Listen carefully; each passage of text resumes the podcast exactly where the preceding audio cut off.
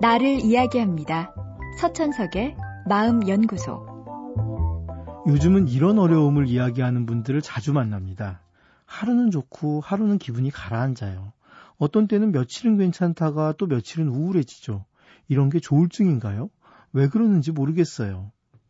기분의 변동폭이 지나치게 커서 생활에도 지장을 줄 정도라면 조울증일 가능성도 있을 겁니다. 하지만 이런 호소를 하는 분들의 대부분은 조울증은 아닙니다. 자기 생활은 그럭저럭 해나가고 있지만 마음이 종종 가라앉고 기운이 빠지는 거죠. 이런 경우 원인은 외로움인 경우가 많습니다. 그도 그럴 것이 사랑에 빠져 있을 땐 이런 감정 변화를 느끼지 못합니다. 꼭 이성에 대한 사랑이 아니더라도 일이나 취미에 푹 빠져 있을 때도 감정이 가라앉을 틈이 없죠. 오히려 잠깐 시간이 있다면 상대를 생각하고 쉬는 시간에도 할 일이 머리에서 계속 맴돕니다.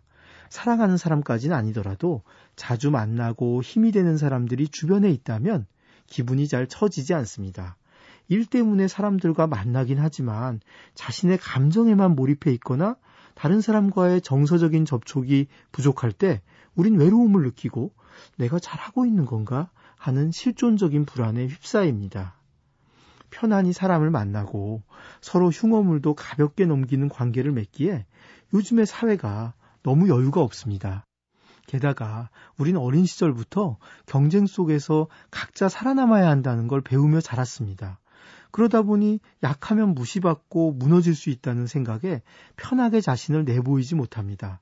다들 강해 보이지만 알고 보면 잔뜩 겁을 집어먹은 채 자기 성만 겨우 지켜내려 버티고 있습니다. 그리고는 성벽에 홀로 서서 외로움에 떨고 있는 게 우리의 모습입니다. 사람이란 관계 속에서 함께 뭉칠 때 비로소 단단해질 수 있습니다. 함께가 아닌 각자가 단단해지는 건 한계가 있습니다. 오히려 방어막만 두꺼워져서 서로 간의 연결만 힘들어질 수 있죠. 인간에게 있어서 접촉이란 있어도 그만, 없어도 그만인 것이 아닙니다. 음식과 공기처럼 생존의 필수품 중 하나가 다른 사람과의 직접적인 접촉입니다. 다른 사람과 더 많이 만나야 합니다. 마음을 열고 관계를 맺고 공동체를 만들어야 합니다.